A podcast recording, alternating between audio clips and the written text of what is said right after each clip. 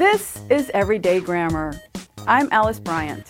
Well, it's a summer afternoon in Washington, D.C., and that can only mean one thing free concerts in the park. And it's almost time for me to go meet my friends. Oh, wait. But first, I need to go get money from the cash machine.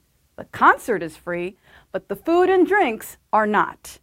In English conversation, we often add the verb go to other verbs. The structure is go plus verb. And we use the base form of the verb, the shortest form with no S ending. Using go doesn't affect the meaning of what we're saying. It simply makes our speech sound more natural and less formal. If I had said, it's almost time for me to meet my friends, for example, it would have sounded fine, but a little less conversational. Look and listen for the structure in this short exchange. Do you have plans for Friday night? Let's go see that new movie about the family in San Francisco. Perfect! I've been wanting to see that for a month.